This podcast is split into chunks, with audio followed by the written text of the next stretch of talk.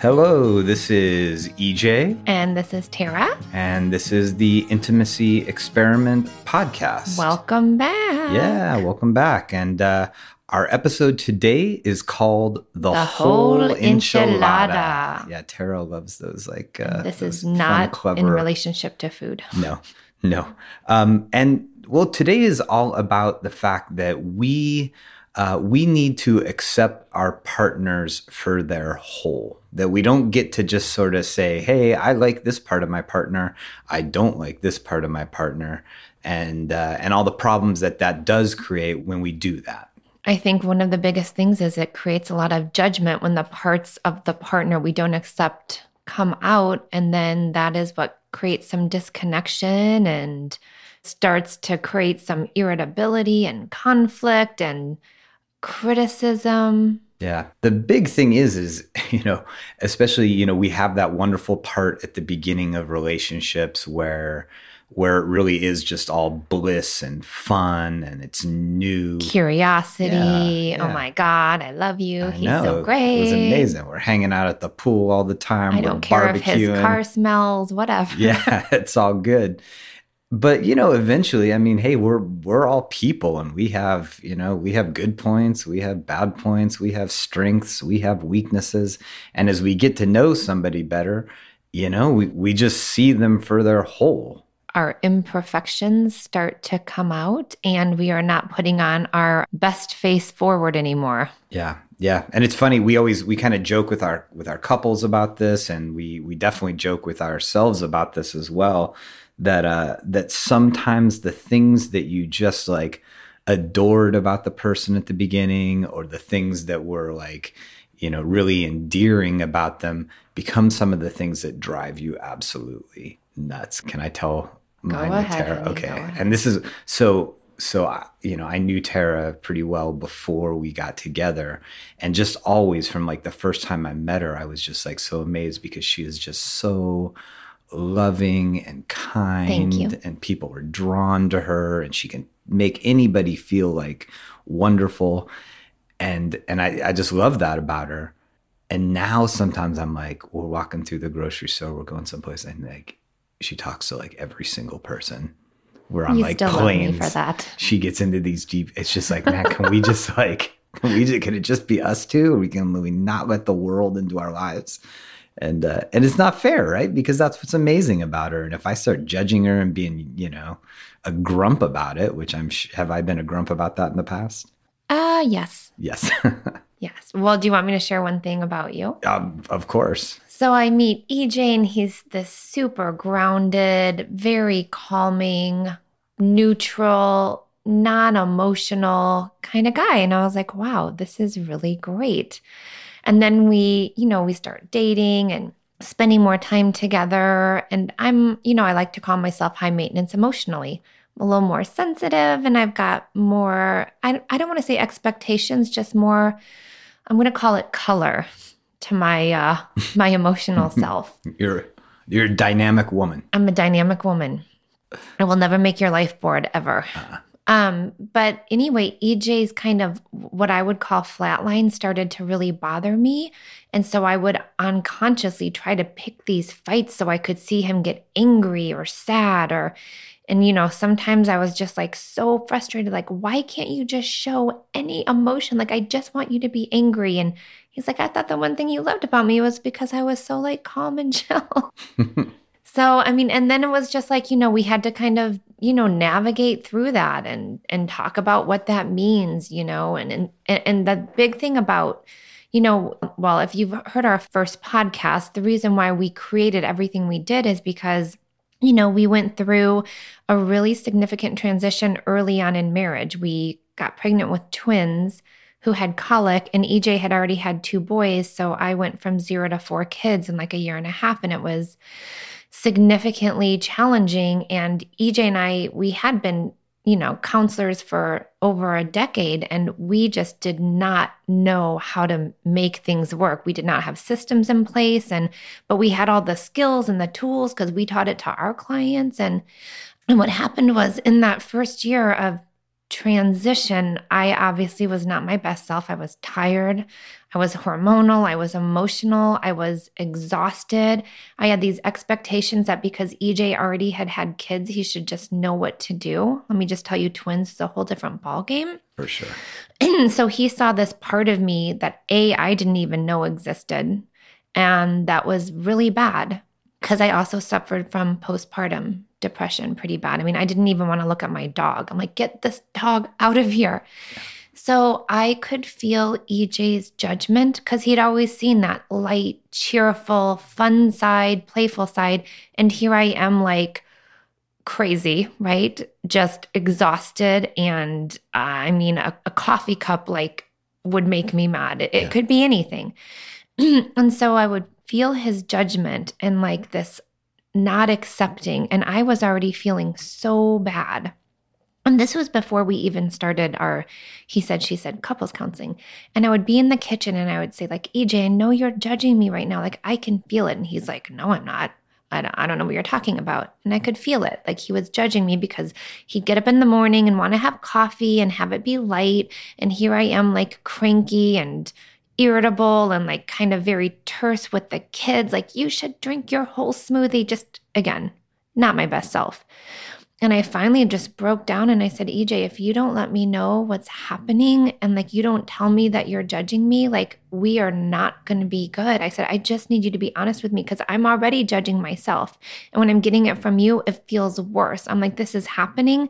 It's not going away. And we have got to find a way to get through this together because this is really hard. Yeah. And I don't want to feel judged anymore. Yeah. And I mean, I think it's also, you know, it wasn't just like, oh, I expected Tara to be like, you know, always her light, like fun, playful self. It was also, there were parts of Tara that I knew before we got together that were there. I knew that she could get anxious and I knew that she could get overwhelmed. But, you know, prior to when we had the twins, it was very episodic and it was like this small percentage. And I mean, I think that that's a big thing that we have to realize. We can't just, you know, sort of expect our partners not to have deeper times of struggle, right? And so in that first year, you know, her anxiety and her need to like sort of control things at times was exasperated, right? It was much worse. And because I was struggling myself, because I was tired as well, because because truthfully, I just hadn't worked through some stuff that I needed to work through in relationship.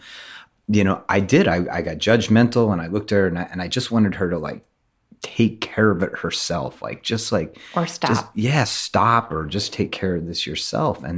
And you know, this is like really the point of today's podcast is this idea that like we have to accept our partner for who they are completely. And really what that leads into, like, you know, what is your commitment, you know, in your relationship? I mean, you know, we do these vows if you get married or you have a commitment ceremony or like, you know, you say things like in the dark times and the light and the good. That's an Alanis Morissette song. You see all my light and you love my dark. We amazing to that song together.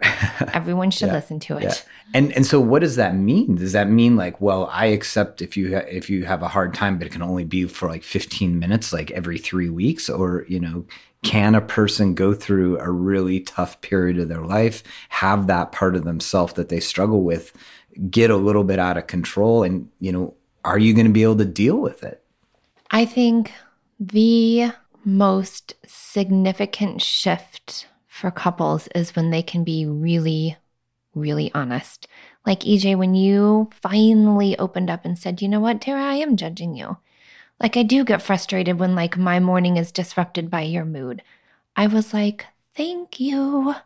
I'm not crazy. Like, I mean, that opened us up to an entire deeper level of conversation, communication, understanding, compassion. It's like our hearts just opened, even though it was difficult conversation, right? Because we're talking about like, yeah, I judge you. And oh my gosh, EJ's kind of losing his hair a little. And I loved his hair before. I love his hair now. I have no idea what you're talking about. But there's times when I'm like, oh, I miss your curly hair. But I know the twins probably.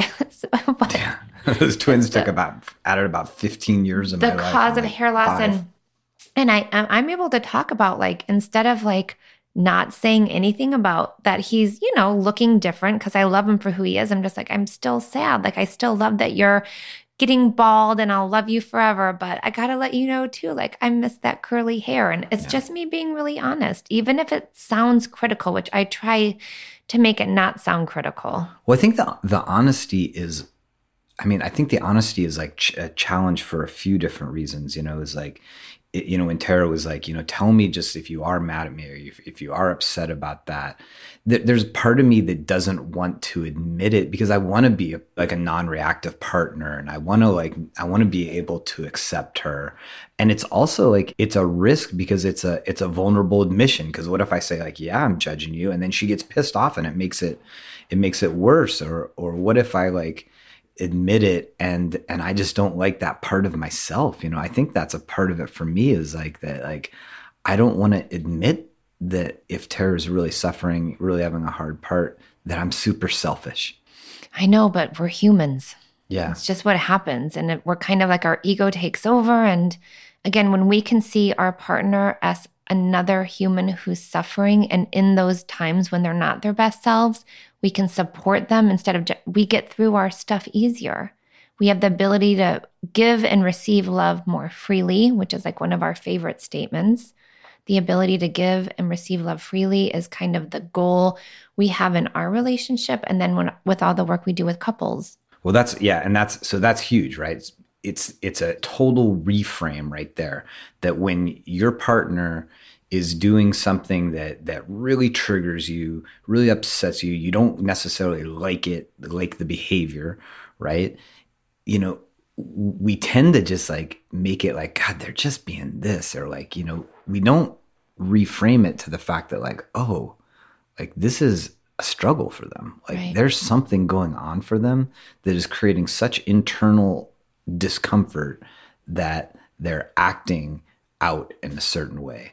And can I take the whole enchilada? Can I accept that this is a part of the person I love? Well, and here's what's interesting. So for those parents or couples that have children, it's so easy to accept our kids for all their good and bad, right? It's a different kind of relationship. And what we try to do in our relationship and with the couples we work with is like, it's so easy, like when your child is angry or sad or frustrated, to lean into them and hold them and say, help me understand what's going on. But when it comes to our partner, we get so personally reactive.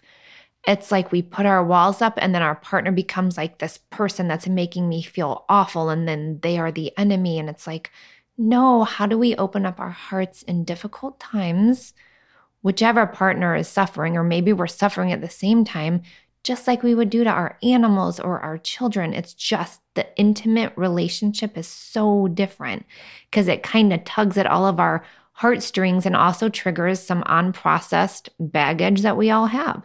So this opportunity to really stay present and support each other in suffering actually helps each other become better people for themselves and understand at a deeper level what's happening for them in those moments. Yeah. I mean, here's something like I challenge everybody out there to do, because this is something that I've employed in our relationship and I really think it works, is that when there are times where I'm really frustrated with Tara, where there's something that she's doing that's really triggering me, where I'm mad or resentful about it, I really look at what my thoughts are in those moments.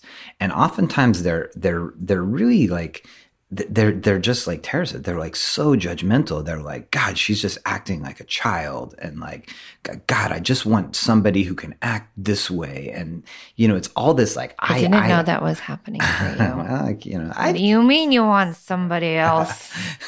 Little stinker.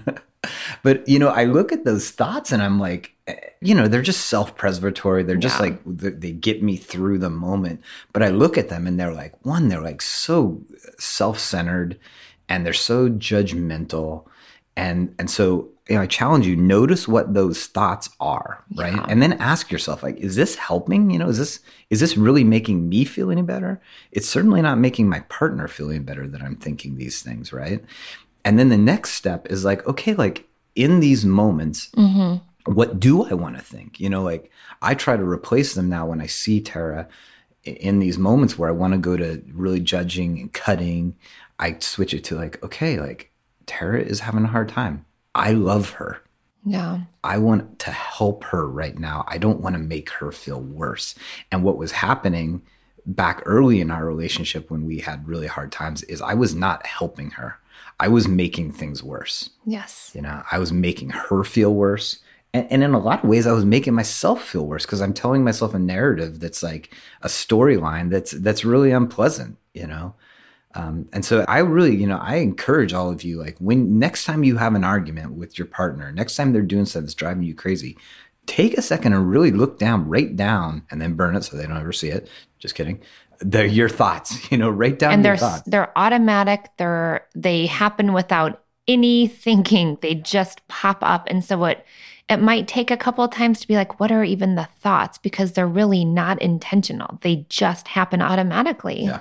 Yeah. You don't even have to try. We're not choosing them. They just happen. And the more you can detect the thoughts that are going to turn into a downward spiral, closed heart, guardedness, and you can catch it quicker, you're going to be able to restructure it to stay more present. And it's a game changer. Yeah.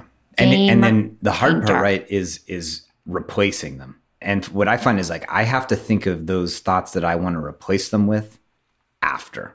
Right. You know, it can't be like in the moment, I'm not real good at thinking those thoughts. But if I think about it in a moment where I'm not activated and I'm like, okay, next time, this is what I want to think about, Tara. I love you. You're the best thing in the world. You don't deserve to feel this way. Like, let me help you. If I can think those, she's going to see that even in my body, right? That I'm acting slightly different instead of like, sort of fading away because I'm feeling this is so unpleasant. I'm leaning in and I'm like, you know, I'm here for you. I love you. I will say too, another thing that I noticed when EJ was able to kind of show his emotions more and be more present for mine, I didn't feel like it was all my fault in the relationship because I'm more emotional. Every time I did have my moods or irritability, I was like, oh gosh, it's just all me because EJ is just like this perfect being who meditates every morning. And I'd get so resentful like that I couldn't see his suffering. But he really was. He just didn't know how to access it in those moments. So now that he is like, I am judging you. I am frustrated. I am angry. I'm like, thank you. We're humans. Awesome. Because before I felt like, oh God, there's something wrong with me. I'm crazy. So you are not crazy, honey. Thank you, EJ. A little. You're dynamic. So let's just quickly sort of sum up a little bit, Tara. Like, what are the ways that we can let our partners know that we accept them as a whole, not just the pleasant, really wonderful things? I mean, I think just starting to have a conversation about the parts in your guys' relationship that start to feel difficult and what happens for you in those moments. And instead of what happens in those moments where you're suffering or you're going into a negative narrative, like what kind of narrative do you want to have about the other person? Because you can't have expectations that you guys are going to be joyful and happy all the time. That's unrealistic. So I think you guys have to talk about expectations and assumptions and test them out. Like, is this realistic? If it feels like you guys can have that conversation, I also encourage couples who are having more conflict and their guards are really up, definitely seek some counseling and have the therapist provide that safety so you can get there. Yeah. Sometimes there's just the triggers are so much that it's hard to navigate with just your partner. Yeah. I mean, I think a good measuring stick for that, Tara, and I think thank you for saying that because that's super important, is okay, if we're not activated, if it's a moment where we're not in an argument and yes. I bring it up and I bring up like, hey, I want to talk about like how we deal with this aspect of our relationship. Mm-hmm. And you're like parenting, yeah, for example. Yeah, like, and you can discuss it and maybe it gets a little heated, but it doesn't go totally sideways because you're being sort of preventative. Then it's like, yeah, you guys can figure this out on your own. But if even in like a neutral moment, you bring up a topic and it just like goes sideways quickly, you can't pull out, then like Tara like said, you gotta go get some support because I can't tell you how useful couples when they have the experience of sitting in a room with a therapist mm-hmm. who just provides that safety, who kind of helps them orchestrate a conversation. Yeah.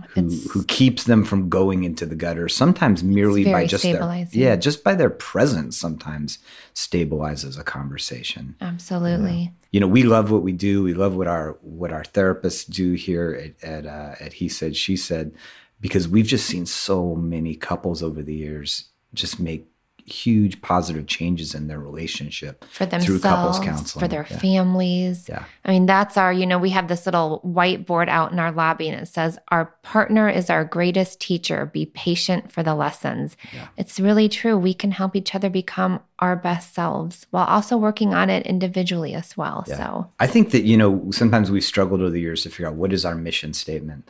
I really think that's it. I mean, I think our mission statement is we help couples become their best selves together.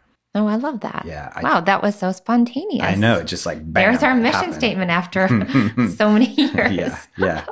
No, and it's such a great feeling, like as a therapist, and it's such a great feeling as your partner, Tara, of like, you know, to just see that happen between us. I feel like I've become so much better of a person because of my relationship with you. Yes.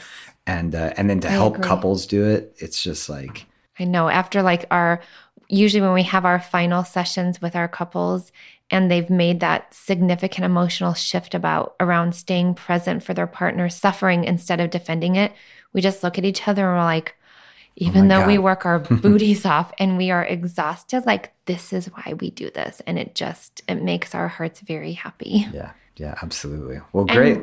Oh, sorry, honey. Go ahead. No, it's just great. I really enjoyed this. I enjoyed this today. This was really fun to talk about. Absolutely. And remember, we would love to hear topics that you guys would want to have more information about, more education around.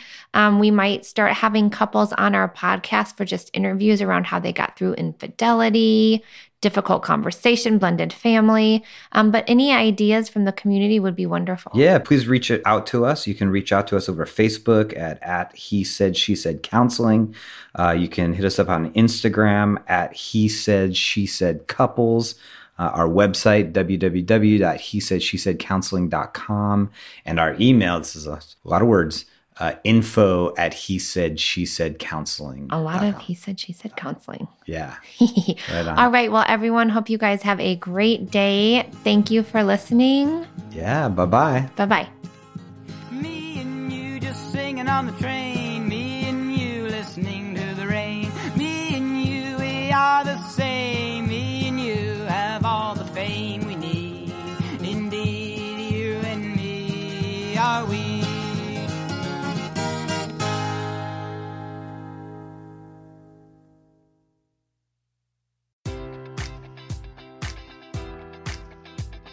Enjoy all your favorite sports like never before at BetMGM. Sign up using code Buckeye and receive up to $1,500 back in bonus bets if you don't win your first bet. When you register with BetMGM, you'll get instant access to a variety of parlay selection features, live betting options, and the best daily promotions in the business. And with BetMGM at your fingertips, every play and every game matters more than ever. Place your money line, prop, or parlay bets with the king of sportsbooks today. Sign up using code Buckeye and receive up to $1,500 back in bonus bets if you don't win your first bet. BetMGM and GameSense remind you to play responsibly, 21 plus and present in Ohio, subject to eligibility requirements. Rewards are non-withdrawable bonus bets that expire in 7 days. Gambling problem? Call 1-800-GAMBLER in partnership with MGM Northfield Park.